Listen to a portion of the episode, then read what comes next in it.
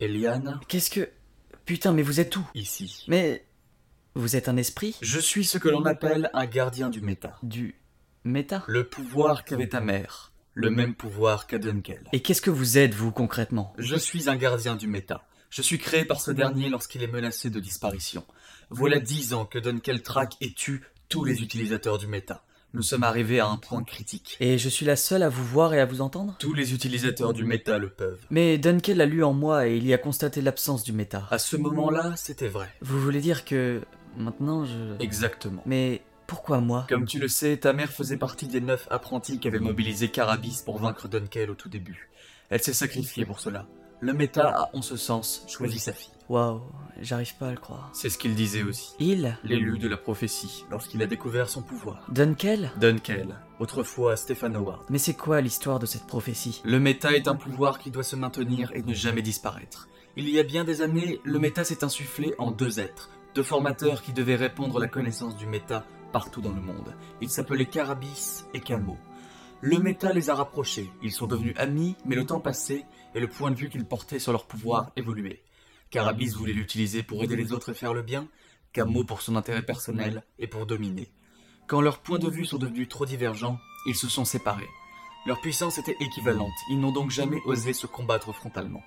Pour contrecarrer cet échec, la prophétie annonça l'avènement de l'élu, qui serait le plus puissant de tous les utilisateurs du méta, et qu'il devait répandre la connaissance du méta dans le monde. Carabis et Camo ont tous les deux vu en l'élu une arme pour détruire l'autre. Et tu sais ce qu'il en est aujourd'hui. Et donc Stephen Howard est passé du mauvais côté du méta. Il utilise le méta comme un maître sombre, en effet. Mais à l'interroger, je suis sûr qu'il dirait ne pas prendre position dans ce clivage. Or, je pense qu'on ne peut pas s'en extraire. Et donc, qu'est-ce que vous proposez Nous allons profiter de l'action des cellules résistantes. Que font les résistants de notre ville Certains sont actuellement en négociation avec le gouverneur.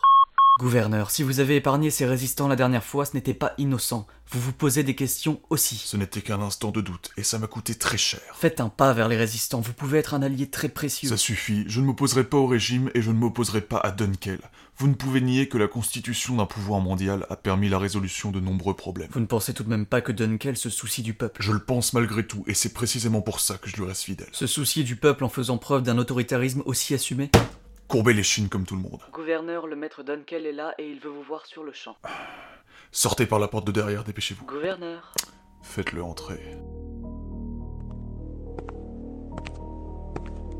Gouverneur Arsenault. Maître Dunkel. Gouverneur, avez-vous eu écho des petites magouilles qui se trament dans la région que vous gouvernez Non, mon maître. Votre région est soupçonnée d'abriter des cellules de résistance qui complotent contre moi. Je n'ai pas eu vent de cela. Je me suis rendu personnellement sur le terrain, mais je ne peux pas penser rationnellement que la menace est morte. Cela va de soi. Qu'attendez-vous de moi Que votre faiblesse ne se manifeste pas une nouvelle fois.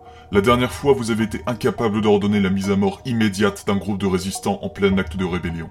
Les conséquences auraient pu être très importantes. Je le sais, je suis profondément désolé. Le seriez-vous tout autant si je ne vous avais pas fait arracher une corde vocale ainsi que votre bras droit et votre jambe gauche, gouverneur Oui, mon maître. Nous vous donnerons peut-être un jour de nouvelles prothèses, cette fois-ci correctement adaptées si vous faites vos preuves. Je ne vous décevrai pas. Je connais malgré tout votre dévouement sincère. Alors détruisez vos sentiments de pitié, ils parasitent votre action en tant que gouverneur. Quelles sont les actions que je dois concrètement mener Je ne suis pas là pour vous materner, Arsenault.